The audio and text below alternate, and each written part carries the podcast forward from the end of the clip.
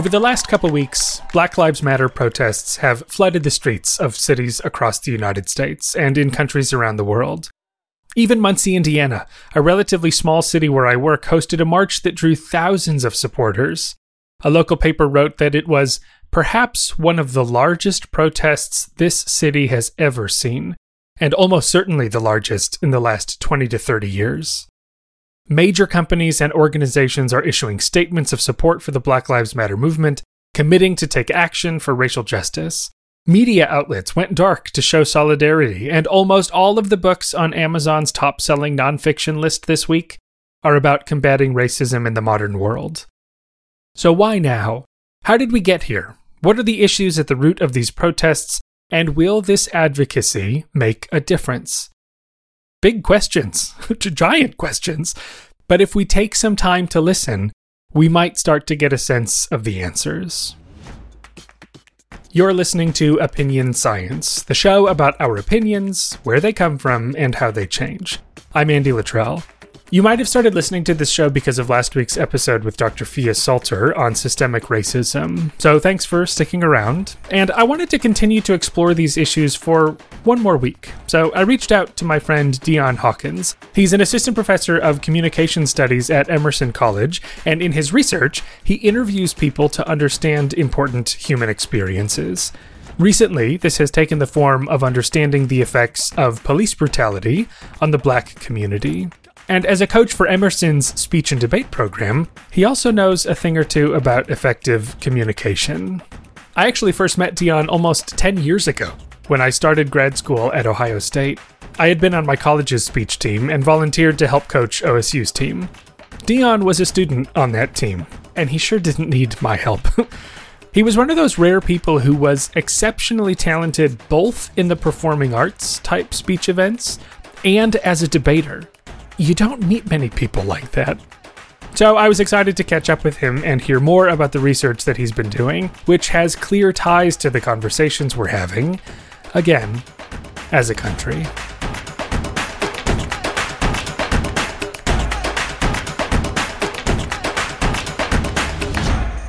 With something like this, it's it's hard to know exactly where to get the ball started rolling. Yeah. Um, so I guess maybe one way to start is just to have you sort of summarize the kind of work that you do and the perspective you come at it from, mm-hmm. right? Would you be comfortable just sort of giving an overview of like kind of the, the work that you've done and are, are working on now? Um, yeah. So funny story. Uh, I, I, got into uh, police brutality research um, after the summer of 2016, which would have been the summer of Philando Castile and Eric Garner.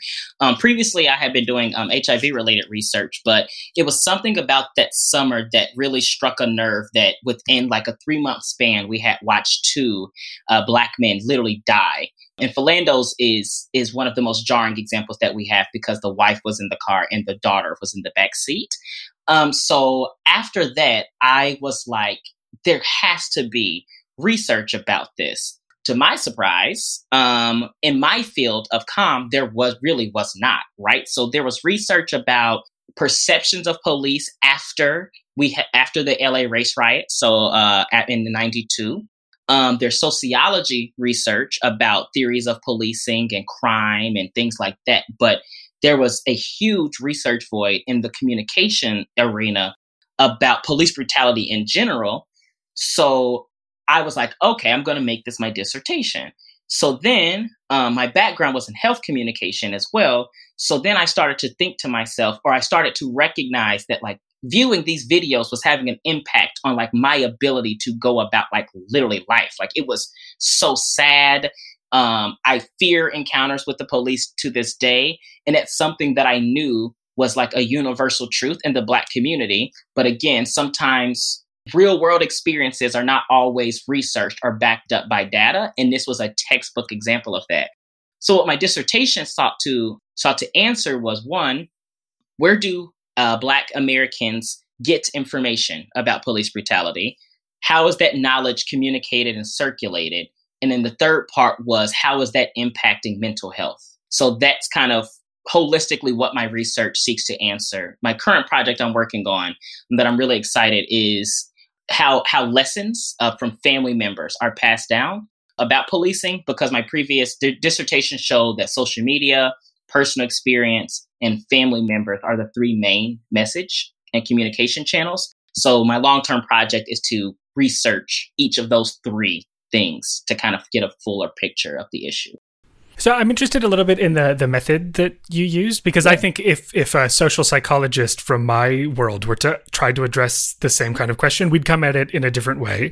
So could you describe that kind of qualitative communication approach that you take and how you use that to to get insights on how this works? Yeah, so absolutely. Um, so as you said, I definitely do qualitative. So I, have done focus groups, but now my current method is definitely um, interviews. So in-depth interviews, and it's actually really important that this is that you ask this question because what research we do know in com about like uh, black expression is that black people are inherently more expressive and are a lot of times more and this this is from like slavery, right? Because stories had to be passed down orally that we couldn't read or we couldn't write. So there's well documented research that black people are like a, like like I said like more expressive. So with that knowledge, I knew that I would be able to get way more hmm. representative quotations and like rich data and that sort of thing. And again, just because I was a part of the community, it, I just had an instinct that I was like, this needs to be qualitative, right? Like people need to read this. Like they need to read that black men are terrified of their phone dying when they're in a car because they need to Facebook Live an encounter with the police, right? They need to read that black moms are sitting down right now telling their children, five year old children, like, all right, we need to have a talk. The world will not does not see you as a child, right? So it's like those things that I think that that the quantitative methods aren't going to capture, right? Like it's it's capturing a different thing, right? And I was really steadfast on capturing the experience and the perception of that experience and what that experience means. And and I just felt like qualitative interviewing was the best avenue for that. And to read those excerpts, as someone who doesn't read a lot of that kind of research, mm-hmm. uh, I totally see the usefulness of putting those experiences in that way, right? Mm-hmm. Because in, in the kind of quantitative realm, you see a chart with an average number, which is informative, but I, I think maybe especially this project or maybe lots of different things I, I totally now see the value of this qualitative yeah and, and, and, so even even the quantitative stuff so there's you know there's there's there's tons of research about like media portrayals of like blackness and how it has you know been. It slowly made people afraid of like violent black men the angry black woman. Black children are viewed as adults quicker. But again a lot of that is based off of like a scale. And i'm like this is not capturing i don't think what's really happening right? So so like you said i, I just think for me it was a it was about specifically what I wanted to do. And it was like, I realized that, that no one else was really giving the Black community a place to have it be validated in a way that the general public would view as like acceptable. So I was like, okay, then I need to be the person to do that then. It, it also makes the issues harder to ignore. I mm-hmm. find in, in reading about in reading those like pull quotes from yeah. those interviews because I, I I worry that there's a tendency to if we think about the quantitative data it becomes abstract and numbers, and we can easily go, well, is this really as big of a problem as we can sort of whittle down the numbers however we want. But when you read those excerpts, you go, I can't, I cannot counter argue that experience. Yeah, and and and and like, and I say this to people all the time because people say like, you know, you have such jarring quotations. I'm like, the scary thing is, is there's dozens of hundreds of more of quotations that I could have used, right? Like that was one of the like beauties of my data, but then also one of the most disheartening things as someone that does constantly engage in the interviews. It's like, it's great from a research perspective that I'm able to reach saturation in rich data. But I'm like, as a researcher, when you consistently hear people saying, like, oh, yeah, I can't let my phone die because I'm afraid that then no one will ever know what happens to me. It's like, that is like, that's rough right? Mm-hmm. Um, so yeah, I, I, completely, I completely agree. And even with um, police brutality, is it's really important for me too. Is that we're consistently making sure that like we keep the the victims or the experience center, um, because you know there's a very easy way for conversations to happen that lose sight of the fact that like okay, people are dead People are dying and black people are afraid to die. And I just don't know if surveys capture that experience. If I'm remembering right, you talked a little bit too about the media frames. So what yes. you just said reminded me that, you know, part of the problem with this specific issue is that we don't get to have interviews from some people that are at the center of these things. Eh, bingo, exactly. Yeah, yeah. So cuz you how, how do you is there a way to account for that or or or like So I think social media has completely morphed the way that media framing works or media frame as a theory, to be honest, is because, um, especially for the Black community, my research indicates that, especially Black millennials, we're going to Twitter and Facebook for news. We're not going to CNN. We're not going to local news channels because we don't feel like they're they're capturing what's actually happening. Right? They're going to spend the information. Um, they're not going to highlight what's actually happening. Um, and I think right now is a perfect example. It's it's weird though. The media has been. I will give the media credit for their coverage of what's happening right now. I think they've been pretty transparent and, and honest and vocal about the level of police brutality that has been happening. But I think that it's telling that they have chosen to show this now that we're seeing more white victims of it. And I think that's also very important. Um, I don't think they magically decided to start showing more police brutality footage. It's the demographic is clearly black people are still killed more by police. We we know that the research is that's true.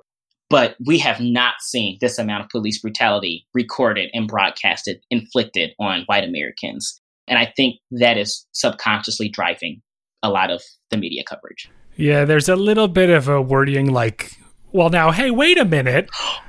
right, right. It's like a, oh, this really does happen. And like us, we're in the black community are like, well, welcome. We're so glad yeah. that you finally have joined the fight. Glad you're here, but uh, we've known this for uh, centuries now. So yeah, right. It's like a, it's it's like they're shocked. And, and and to be fair, there are some very jarring videos, like the old man being pushed to the ground, like by Buffalo PD. Even as someone who researches this and like have read countless stories, like that one, I'm like, oh my god, that is there's just no defense. And then like for the response to be that the union told the police officers to all resign, I'm like, oh, so we've learned you've learned nothing in the past week and a half. Like I'm like, okay, great. And this is why this is why people are still protesting because there's still no accountability. Just to pull back a little bit to get back to the media frames yeah. thing, could you define what that means, media framing? Yeah, so for people who haven't heard of it. Absolutely. So it's how media kind of portrays or chooses to cover certain issues, right? And so I'm not I'm not a rhetorician, but a rhetorician will be more interested in the language used, right? So are there protesters? Are they using looters? Are they using rioters, right? So that is all a subconscious thing. What pictures of the protests are they choosing to show? Are they going to show white people throwing bricks through a window or are they only showing black people throwing bricks through a window how is it covered how often so it's all like how how the media chooses what word what language they use um so it's yeah it's just all about how the media is kind of portraying or or showing whatever is happening to that point, I actually just a couple days ago I gave a talk on some of the stuff that I do for a, like a local group on Zoom, and I was looking for images from protests in the last mm-hmm. week to use as examples to show kind of the kinds of messages people are trying to communicate with signs and stuff. And I was struck that what I kept finding were predominantly pictures of white hands holding mm-hmm, signs mm-hmm. yeah which you know you could interpret and say well maybe this protest is is different and it's it's recruiting more people but there's a media framing account of that too of saying well which which are the images that are now so striking that they're going to show up on the right. front page I, I, will say i will say that i do think from someone that so i have teach social movements as well so from someone that understands movements and understands the subject at hand and from someone who's been boot like on the ground protesting there are more white people out mm-hmm. there are i don't know if that's because there's people have nothing else to do but protest because COVID. I do think that's something that people are not talking about. Um, I don't think there's magically, well, I do think there are more white people appalled. I do. Um, but I think that no one's talking about the fact that, like, these people may have protested before, they didn't have the ability to, the time, or, or anything. And it's like, I think this is a perfect storm that has created a world where like everyone is like, okay, no, this is this is inhumane.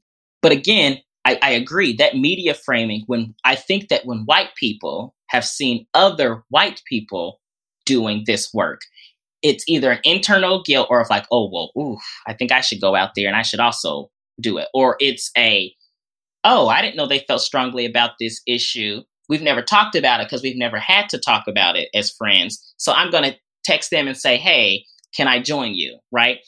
And and so I do I definitely think that that's changing. The media framing of these protests are are definitely different than let's say like the Baltimore uprising. Like mm. yeah, for sure. Can we talk a little bit about um, impressions of police? So in in another interview, I heard you talk about Oof, you, yeah. you framed it very nicely as people living in two different worlds. We do, yeah. And I, I you know, um, I will acknowledge that was not something that I had really grappled with until very recently, and mm. feeling like when I think about like what the police meant growing up, it was very you know rosy white picket fence, manicured lawn. The police come to make sure that you're safe, but there are other impressions of right. that. Yeah, yeah. So I'll give. So yes, absolutely. So the first thing is, is yeah, we're socialized completely differently. It's two different worlds. I was raised very early on. I'll never forget. Five years old, my father sat me down and said, you know, you cannot do the same things as your white friends. If you're ever in a car with me and I am pulled over by a police officer, this is what you do. You put your hands up, you put your hands on the dashboard. That he was like, don't move. You cannot give them a reason to escalate a situation. And and again, remember, we're talking about like like I said, five. So we're in the black community are are socialized to avoid police at all cost period. And i just you know growing up i realized that my white friends didn't feel that way. And in my research even reinforced that idea. It's like we it's literally like two different worlds. Like you were taught that police were on your side. You were taught that the police are the people you call that when you need help. We were taught never call the police unless it is a last resort. And even at last resort you run the risk of being a victim. And it's really important to hit the impression of policing.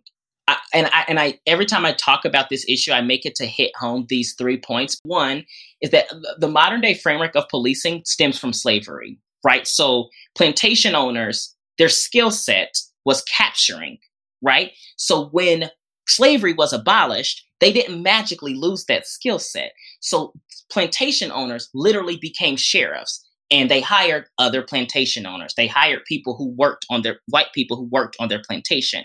So like this idea that police were always there for the people is just not true. Even up north so i'm in boston where the first police force was our like tax funded police force was established. And even here it was never about crime. White poor uh, working class uh, black people and immigrants realized that they had inhumane and unfair working conditions and they started to protest and they started to demand more fair wages and more fair working conditions. And then magically, that we needed a police force, right? We needed someone to come in to curb this civil unrest, this social disorder. So again, when people have this idea that like policing was a response to crime, it's, it's not true. Third thing, and this is something that I've discovered over the past two weeks that I don't think people are talking about. So we in the Black community encounter police more, right? We encounter them more negatively. We have more stories circulating about policing, or we've had negative personal encounters with police, right? White people almost never have this situation. Or if they do have an encounter with the police officer, it's pleasant. So then I started to think, I'm like, okay, there has to be a larger disconnect here. Like, okay, so where are white people getting their information about police, pop culture? Every time that there is a media portrayal of, of law enforcement, it's always positive. Cops, Live PD, Law and Order, any of them, right? Even if a cop messes up in these shows, it is always they always have the ability to reconcile. They always have the ability to atone. So I, I, as i talk to my black scholars i'm like we're not just combating personal experience. We're combating literally like decades of like pop culture propaganda like pro cop propaganda. And and that's a conversation that, that no one is having. But I'm like, I do think that is one of the root causes. Because if I've never had a negative encounter, if none of my friends or families never had a negative encounter, where else am I getting the information? Pop culture. And to this day, I cannot tell you a single program that I have watched hmm. that holds cops accountable. There's even instances on TV where cops are corrupt, but they're like, "Oh, they did it for the right reason." It's like, okay, well, yeah. Um, so yeah. Uh, growing up uh, to that point too, the officer friendly program, I imagine, also is is related to these same things, where it is you know, people will say that the intentions are to create a favorable image of police so that people feel comfortable with police. I I never thought until recently about how widespread programs like those were. I don't I don't know if this comes up at all, but yeah, I, I don't know. I'm trying to think back. Did I even encounter? I don't even. Now that you say that, I do remember having conversations about like police officers coming in elementary school. But the thing is, though, Andy, is that before I've encountered that cop, I've probably had a conversation right? So like that's not my first talk about police. Um, so yeah, no, we, have definitely been socialized with pro cop propaganda that, and it's brilliant. I will give the whoever came up with cops that show is it was brilliant branding because for so long that was white people's perception of police, and now there's Live PD, which is that that show is wild. If you've never seen that show, it mm-hmm. is they, they get you literally see cops as they're patrolling. I'm like, why is this appropriate? Like, why are we watching cops like ram into people's home? Do you get what I'm saying? Like, it's mm-hmm. it, it, it normalizes horrific behaviors, and it also creates this image that like you know cops are always the heroes and, and and that's what we're fighting against in the black community it's like you know i always tell people to watch um, when they see us um, because that's in a black community, that's what happens to us, right? Like white people watch cops. It's like, nah, you need to watch 13th and when they see us because you think cops is the reality, and it may be for you, but for us, when they see us as a reality. So these this dual reality, we, we could maybe call it of, of this.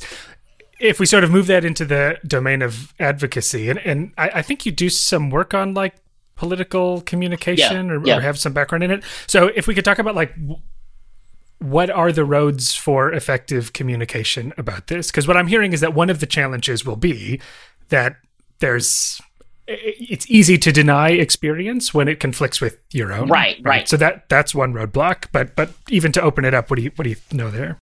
I'll hit the policy change first, um, and then I'll go into what I think on like the communication side is really important.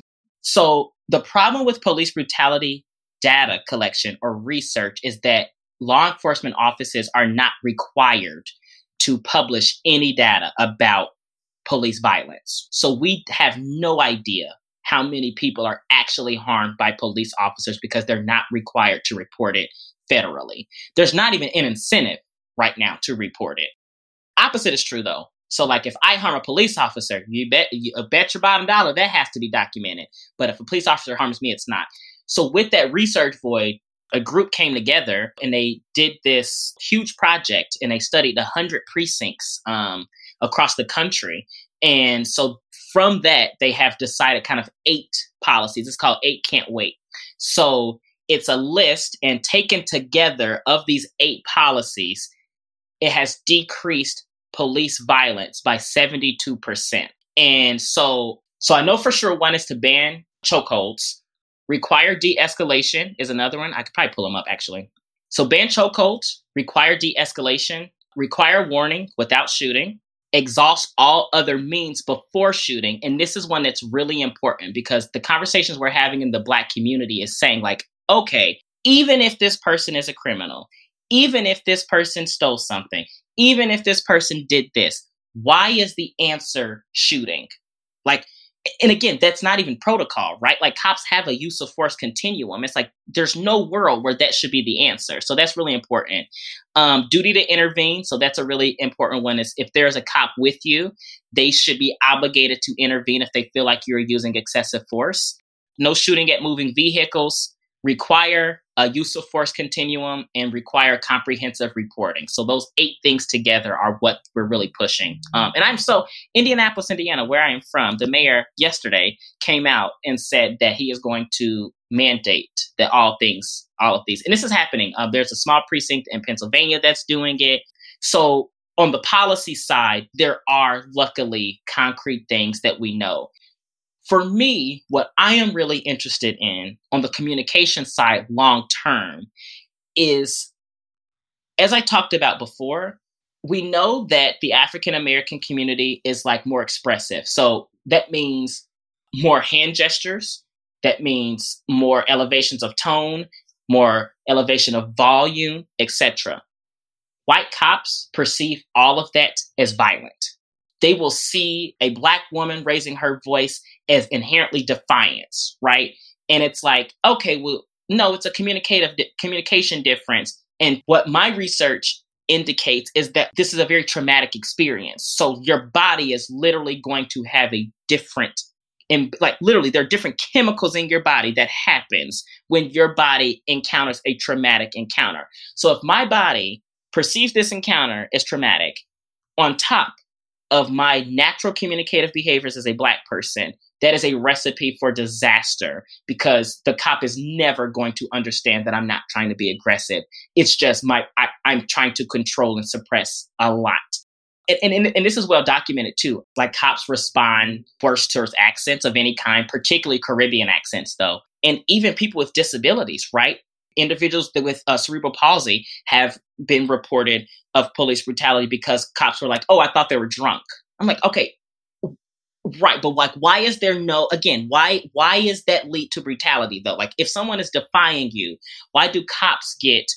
complete rein and autonomy to decide like oh well you've disrespected me enough to where i need to yank you out of your car um, hard of hearing individuals people with deafness um, when they try to do sign language cops uh, escalate situations. So it's it's and this is when I say the communication side of me is really interested in these things because, like, sure, of course, we need the policy changes. Absolutely, Eight Can't Wait needs to wholeheartedly be the priority.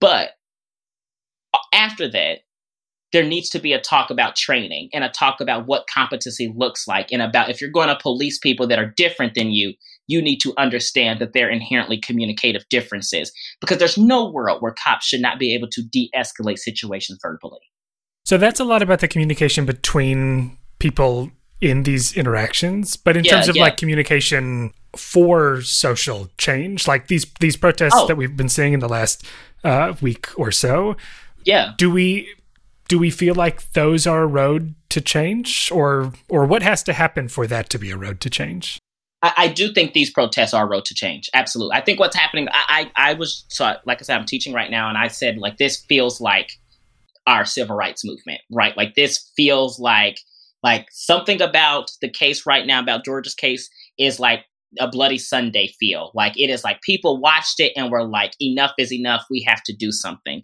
So i do think again, I think what's happening is the demographic has changed a little bit, right? Like it's no longer just black people saying Black Lives Matter. It's no longer just black people marching. It's coalitions of all types of people, all types of ages, all types of socioeconomic status. I think the message is more cohesive now. I think the Eight Can't Wait does a brilliant job of telling people like, okay, protesting is great. We've raised awareness. We the lack of awareness wasn't never really the issue it's a all right what are the policy things that we can change?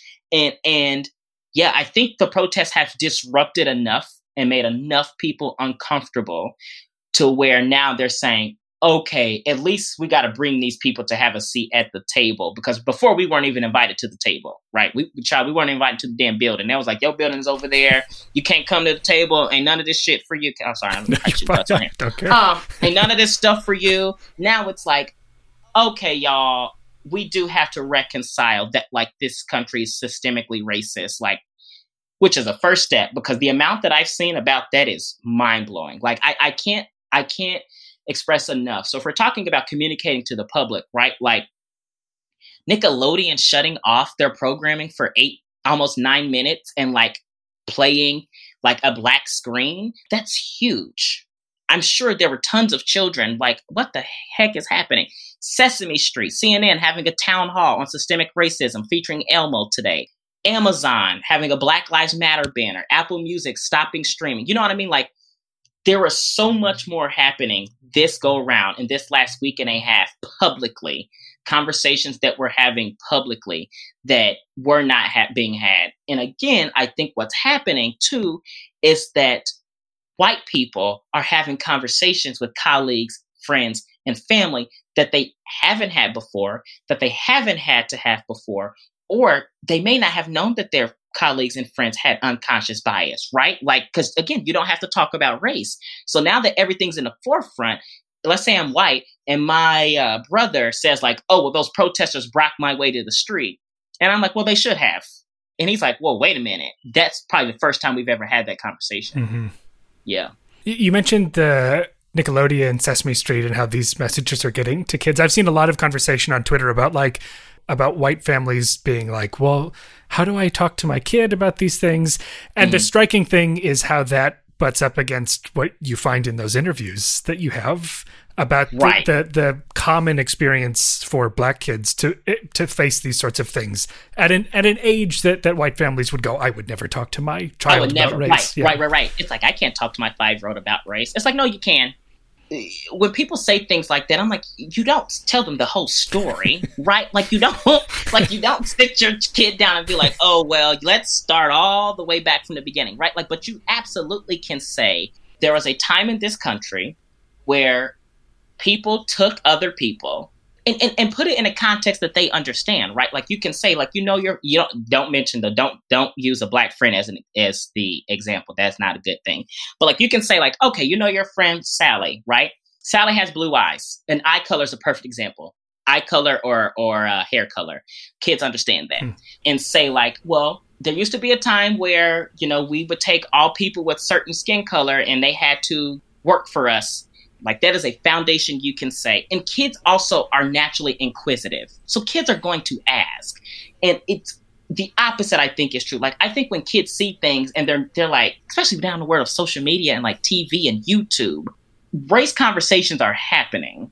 You're just not the one having it. Your child's learning about race somewhere. Trust me. Hmm. They they are definitely learning about it somewhere. Whether or not you're having that conversation is is up to you, but they're going to learn about it.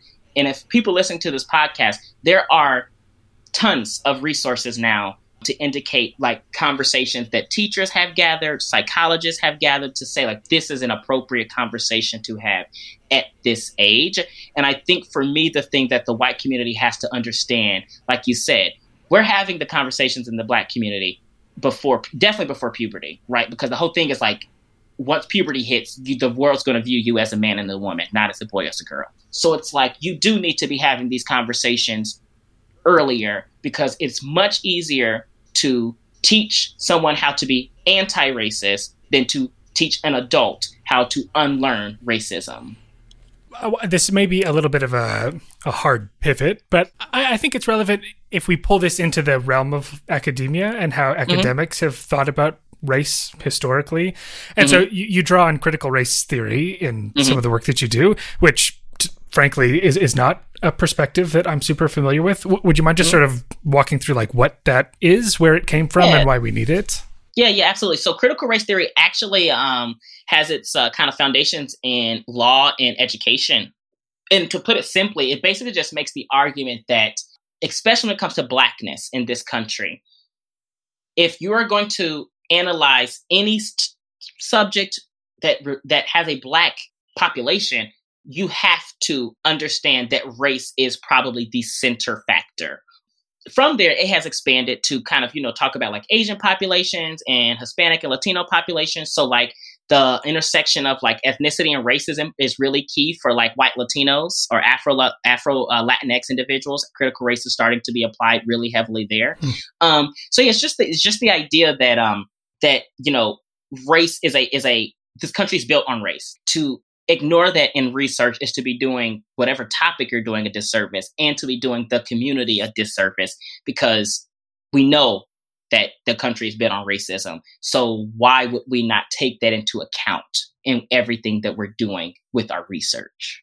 It highlights issues of who's doing this research, right? Who's who's doing the re- so who's doing the research? Why are you doing the research? So now, so here's the thing with me is I'm going to be incredibly frustrated if there's and I and I I there are some great things about the academy. There are some things that I cannot stand. I know that there's going to be a flood of police brutality research now, right? Right. And not because people have cared about it. No, they don't. It's because it's, go- it's going to be the hot button issue. They know that publishers are going to want to be like, oh, well, we need this. And you need grant money. Bingo. You need grant money. Right. And again, it's a, it's who you're researching, right? And it's like, I don't know if a white person could do what I'm doing and is going to yield the same data. Hmm. When you go into qualitative interviews, it's like there's probing, there's rapport, there's cultural references. Like I cannot count the number of times that like I've laughed at a joke or I've been able to probe with like a cultural context that like a white person's not going to have. And hmm. to be fair, if I were to be put in a different cultural setting, I also wouldn't be able to do that, right? Like if I wanted to research like white suburban mom's perception of race, I may not be the best person to be the principal investigator, right? I may need to find someone in that community that could especially like I said, qualitative interviewing that that's crucial. And so when I've been on projects with people or I've listened to interview transcripts and I'm like, oh dear, you let a lot slide there. Hmm. That is not, yeah. So yeah, I, I, think that you hit something really important there. Who's doing the research and who who are they researching is really really incredibly important. It, it struck me in when you were talking about the critical race theory approach is just that if you're having people do this research who are from who who have privileged identities, mm-hmm. th- they are maybe less likely to think about race as a critical factor, right? Right. And, and ignore that that's central to the experience. Which to me, if you're going to research something like this, that is absolutely ludicrous. Right? Like to research police brutality without some aspect of a critical race component, you're not researching police brutality. You, you may be researching something, which is great, but you can't say you're researching police brutality because you're not. But are there domains where you would say, ah, you could, you don't need the the critical no, race. I, not not not researching this. I don't. I don't. This or a- any topic. I'm saying any topic about communication or experience. I don't. But but I'm a critical scholar, right? So like that is a fundamental difference, a paradigm difference that I have than a lot of colleagues, right? I'm like those nuances are important, and so for me, I, I that is something as a black scholar, I do think that race is a constant. It is not going away. Uh, as a black man, I can assure you that my race has impacted every aspect of my life job, uh, whatever, relationships. And it's like, we know that race is a factor. To consistently ignore that in research is to be doing, again, a disservice to the community. And you're perpetuating the problem, to be honest. Like, if people are researching things that have racial components without a critical race component, you're complicit, right? Because you're not doing actively anti-racist work. Yeah, don't don't do the work if you're not willing to put don't do it. Then why do it? Mm-hmm. Right? Like why do it? Because if it's to fulfill some like white guilt or or whatever, don't do it. Because there's a black scholar that is could be out there doing the same work, or better yet, as white academics who are listening to this, if you do want to research these things, you might want to include black academics on your projects because our view is going to be inherently different, and that's fine. It's just make sure you're making this allyship is making the space for other people, and this is a textbook example. So, like, you shouldn't say like, "Oh, I don't think that I need a critical race." It's like, well, that's not your determination. So I respect your opinion, but you're wrong. I, have seen so. some uh, conversation on Twitter about white academics. The the criticism being that if you're a white scholar studying race and racism, it's not the same as activism, right? It, Even, it's not, but it it can feel. You go, wow, look at the good that I uh, look how interested I am, and and and trying to push forward solutions. But you publish a paper at a journal and 50 people read it. Hard to say that that's the same thing. Right. And and and the big difference too is I, I tell my white academic friends too i'm like your difference is, is you never have to justify what you're researching. Hmm. you are looked at as this social this beacon of social justice that is down to ride for the cause. I want to uplift a, a community that's oppressed I cannot tell you the amount of times I've told people I research police brutality, and it's like it's a look, right? They're like, "Oh, oh, mm-hmm. of course you do." Yeah, of course you do. And it's like I know anything I submit has to be ten times better because it's unorthodox, because it's controversial, because it makes people uncomfortable, right? So it's like I, I when academics we need white allies. So let's be very clear, right? There has to be white allyship in order for there to be equality and progress in this country. What we don't need is white allies fulfilling, like I said, like a social justice fantasy and saying, like, oh, well, I wrote this paper, so I did the work. No, you didn't. You didn't. And it's offensive as us as black scholars because we're like, okay, your work stops when you reached an impact factor, right? Like you don't touch that again. You don't touch that article. You may not hmm. touch that topic ever again. You wrote about it because it was in the news and you knew it would get you a pub.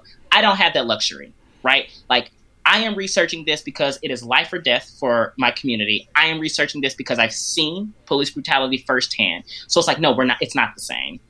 And as an ally, if you're a true ally, you mm-hmm. should be willing to listen to why it's not the same and say, like, okay, I get it. So sorry. How can I help? What could I be doing? In academia, too, there's like this idea that, like, once you've reached a certain amount of publications or whatever, it's like, okay, my work is done. And it's like, that is textbook privilege, right? Like, your ability to say, I am done researching police brutality or racism because I've moved on to another project is an epitome of what privilege looks like. You can you can walk away from this whenever you want and your check still cash the same, your life is not changed. I don't have that luxury. Right. So it's like I don't have the luxury of saying police brutality research is exhausting, so I have to be done. Hmm. I, I don't. And, and a lot of black academics have entered the academy with research ideas that like we're passionate about sure but it's ideas that we're passionate about because it's our lived experience. No one else is going to do it. And for me it's like i would rather me do it than a white person deciding that they that they've magically become this social justice warrior. And it's like oh i'm going to capture the black experience on police brutality. It's like why are you doing it though? Right I worry a little bit too about the protests now. Like you said, it's sort of a perfect storm. And yes, it's great that we're seeing lots of allies stand up. But when yeah. the jobs come back, when the news moves on to something else, are we going to see the same level of, of continued support for change? Anyhow, well, uh, just to, to get us to start wrapping up, I guess uh, I'm curious what sort of research are you working on now? Can you give us a some overview of kind of where where your research is going? Um, yeah, so so research wise, I'm currently working on the family communication about police brutality project. Um, and then my project after that is I really want to capture black women's experience because what I'm finding is even through my interviews about family communication, moms are saying different things than dads. Um, wives are saying different things than husbands. And so I'm like, okay, a part of qualitative research is recognizing where a difference lies and like understanding why there is a difference of fun, like why you are experiencing that phenomenon differently. So yeah, that is that is what I'm doing right now. I, I have one more question, which I, I just curious. When you do qualitative research and you're um, giving quotations from people, you provide names for those people, but they're pseudonyms, right? They're pseudonyms. Mm-hmm. How do you come up with the pseudonyms? Usually, it's like family. So I'll either like or or like it's so funny you say this. Like, I will use people that I know in real life and just give a different name. So, like, but I have to make sure that those people are never anywhere in the study. Does that make right. sense? So, like, mm. if I interview my brother, or or if I use my brother's name rather, I have to make sure that my brother wasn't actually interviewed. Mm-hmm. Yeah. So that no one could accidentally exactly exactly. So no one could accidentally mistake. Yeah. And, and, is it just is there any amount of fitting a name to or, nah, or is it a pull from my I just, head? I just do it randomly. Yeah, I just do that, it randomly. It's a part of the process that we never have to do. And I just yeah. saw that and I thought, where the heck? I have a hard enough time coming up with fake names for exam questions. yeah. Now, some people, again, some people, not everyone does in qual research, mm-hmm. but to me, it's just so odd. I'm like, okay, well, a person clearly said this. And for me, it's important too because I was trained in the way it's like, all right, so it's also important for you to keep track of who is saying what, right? right? So if like I say Charlie, if Charlie says something about Twitter, I need to also be tracking what Charlie says about viewing images on Twitter and how he views perceives that as triggering. So mm-hmm. I don't have that ability if I don't put a name to it, right? So even as the reader, I need to be keeping track of what the person is saying holistically throughout the entire study because that's how that person gave me their experience. So like if you're and, and qual is all about making sure you're accurately representing the experience and like member checking like this this what you meant like is is this is what this is what you said this is what i understand it to mean but this is about how you perceive it. So I just make sure that we're on the same page. And so like it helps with that process keeping a keeping a like a, a name attached mm-hmm. and as a consumer it it it helps that part that I was saying makes that qualitative stuff so much more compelling because it does hang on to that idea that this is a person. These are not just numbers that we're comparing. Exactly. And that's really yeah. important for me too, right? Is that like, especially when we're talking about like the cases, like, uh, like in the dissertation research or current research, I can't express enough how much Trayvon Martin shifted the culture of this country.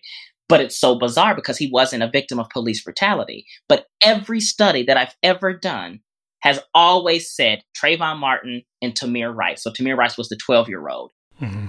So when they're talking about those people, for example, it's like, yeah, so that's why I'm really, it's really hits me. It's like, okay, well, you need to give a name to your respondents as well because hmm. they could be that person at any time. And it's so messed up to say, but like, that it could. Well, thank you so much for for taking the time to talk about all of this. I appreciate you to running through the the whole yeah. part of it. yeah, of course, of course.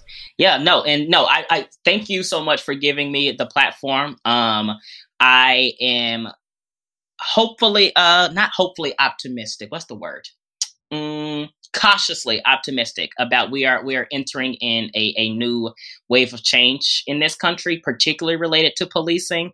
Um, I'm hoping that people will finally like acknowledge that it's this whole bad apples bunch. We got to get rid of that. It's like no, the culture's the culture's bad.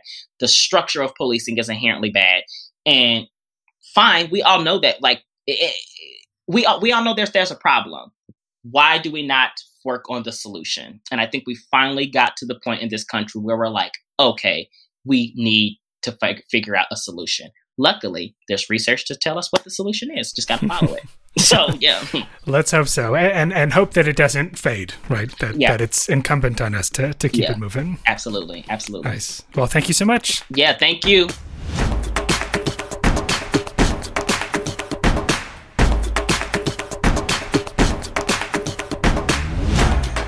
Thank you so much to Dion for talking about his research and the issues that it speaks to. Check out the show notes for more about Dr. Hawkins and the topics we talked about. And actually, a few days after we recorded that conversation, Dion followed up with some news that was hot off the presses. The TV show Cops has been canceled. Honestly, the bigger surprise to me was that they were still making new episodes of Cops. There have been 32 seasons. The 33rd season was scheduled to debut today, but the Paramount Network released a statement last Tuesday saying, Cops is not on the Paramount Network, and we don't have any current or future plans for it to return. I also just want to quickly thank my friend Erin McIntyre. The sounds of protests that you heard in this episode are from footage she took from the peaceful protests in Columbus, Ohio, where I live. She graciously let me use the audio and says, I do want it to be known that what is happening is extremely peaceful. When it is said that the Women's March was completely nonviolent, it should be said that the Women's March was allowed to be undisturbed, while the Black Lives Matter protest has been met with violence by the police. And finally, in unrelated news, I'm starting to explore options to provide transcripts of opinion science for people who are deaf or hearing impaired, or for people who just prefer to read these things. As of right now, a transcript of last week's episode with Phia Salter on systemic racism and a transcript of today's episode are available. Check out the show notes for the links. Since this is an independent podcast that I run by myself, though, I- am still figuring out how to keep doing this in a cost effective and time efficient way. So please reach out to me if you have ideas, but it's definitely something that I'd like to keep doing. To learn more about this podcast, visit opinionsciencepodcast.com or follow us at OpinionSciPod on Facebook or Twitter. Subscribe on iTunes, Stitcher, Spotify, wherever you get podcasts, and keep up with our weekly episodes.